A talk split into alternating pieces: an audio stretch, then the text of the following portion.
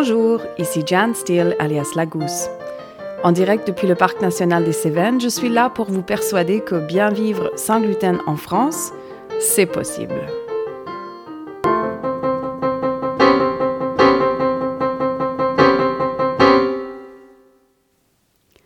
Gérante d'une cuisine pédagogique et d'une chambre d'hôte 100% sans gluten dans le Parc national des Cévennes, je suis aussi malade cœliaque depuis toute ma vie et maman de deux enfants qui eux aussi mangent sans gluten.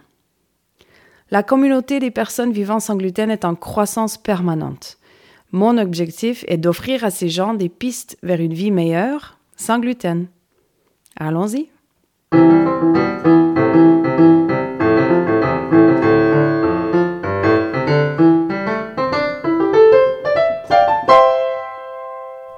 L'année 2023 en revue.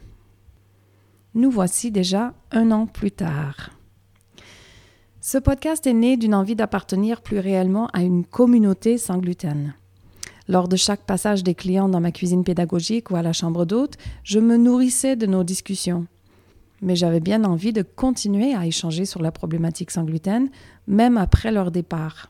Et échanger non pas avec Monsieur Tout le Monde, car il faut se l'admettre, celui-là n'a pas encore un regard forcément bienveillant sur la situation, mais avec des gens qui s'y connaissent, qui le vivent tous les jours, qui ne sont pas dans le jugement, mais dans la recherche de solutions pour un problème très concret.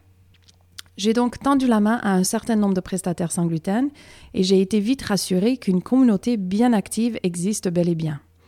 Depuis janvier 2023, j'ai pu rencontrer donc huit autres prestataires 100% sans gluten et échanger avec beaucoup d'autres. Ce projet m'a servi d'une bonne excuse, moi, Canadienne perdue en France, pour visiter Antibes, Caen, La Rochelle, Marseille, Nîmes, Paris, Romoulin et Toulouse. Et je sens bien que ce n'est que le début. Nos options sans gluten sont de plus en plus nombreuses et la qualité suit la quantité. C'est très encourageant. Si vous n'avez pas encore eu le temps de découvrir les mises en lumière de mes collègues un peu partout en France, prenez donc un petit moment pour les découvrir. À l'épisode 8, Silex et fourchette à Toulouse.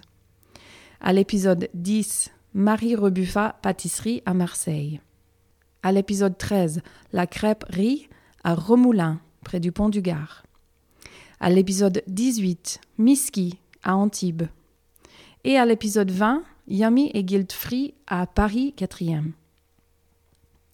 Je suis déjà en contact avec d'autres collègues à Avignon, au Havre, à Lille, à Montpellier, à Nîmes et bien sûr à Paris. Je suis donc très heureuse d'annoncer que l'aventure se poursuivra en 2024, ainsi que la découverte de nouveaux lieux sans gluten. Si vous connaissez un lieu 100% sans gluten que vous aimeriez mettre en valeur, envoyez-moi son nom et ses coordonnées à l'adresse mail podcast.lagousse.fr.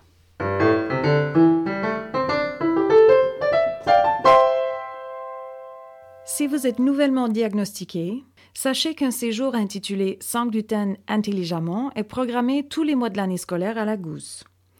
Grandement accessible de par les gares de train de Montpellier et de Nîmes, ce séjour est à la fois une pause salutaire et un investissement pour soi-même.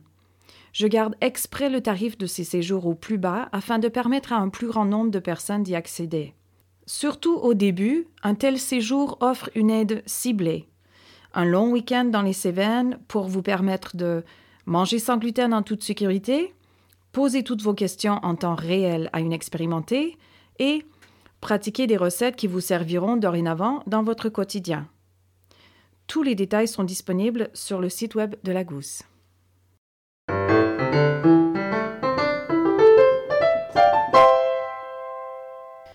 Pour ce podcast, je m'étais fixé l'objectif d'émettre deux épisodes par mois. Je voulais que l'un soit une mise en lumière d'un collègue, l'autre une exploration d'une idée en rapport à la vie sans gluten en France qui me semblait encore trop mal comprise, en tension ou carrément problématique. Et, à part un ou deux moments dans l'année où le rythme de la vie m'a échappé, je suis assez fière d'avoir pu tenir mon engagement. Maintenant, certains diront Mais t'es qui, toi, pour nous parler du sang gluten? Tu n'es pas médecin, tu n'es pas française, qu'est-ce que tu en sais de nos combats? Surtout que tu te permets de dire des choses qui vont parfois à l'encontre des conseils de l'AVDIAG ou de mon médecin. Peut-être, c'est vrai. Mais mon objectif n'est pas du tout de semer la polémique. L'AVDIAG a son rôle à jouer, c'est utile. Les médecins aussi, bien évidemment. Les normes de soins existent pour une raison. Cela dit, elles ne sont pas toujours compatibles avec la réalité sur le terrain.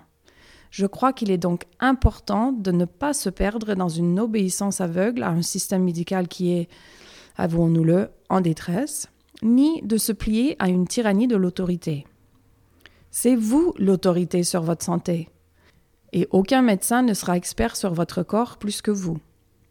De la même manière, aucune association ne devrait se substituer à votre autorité sur vos choix alimentaires. Ce qui me diffère donc peut-être des autres, c'est que je prône une sorte d'auto-habilitation.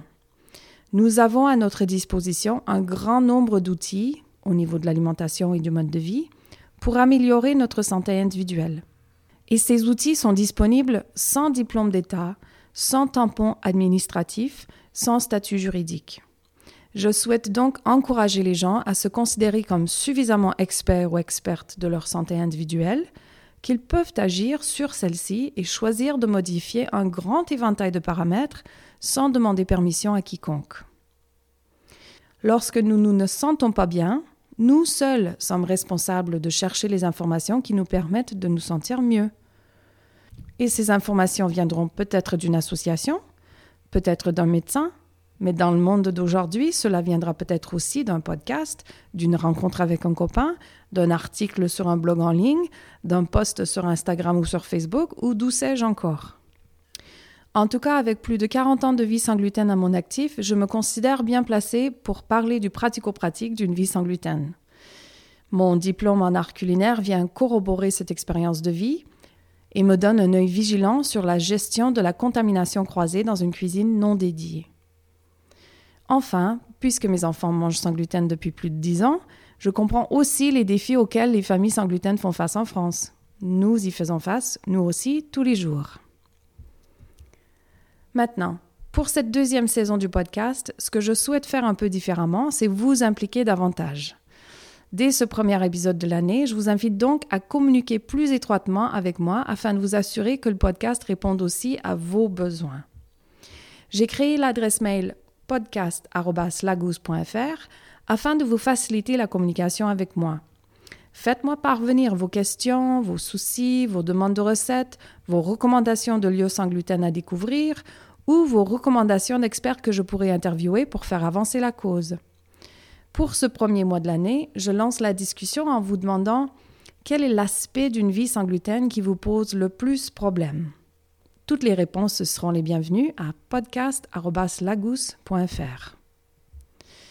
En 2024, que ce soit sur Facebook, sur Instagram ou dans la vraie vie, il y a de nombreuses initiatives pour la communauté qui mange sans gluten.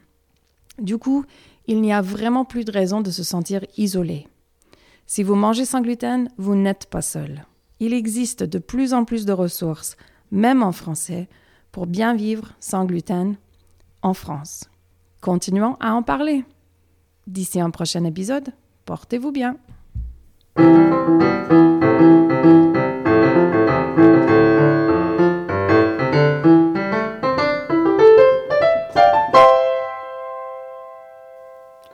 Ce podcast se veut une célébration de la vie sans gluten en France.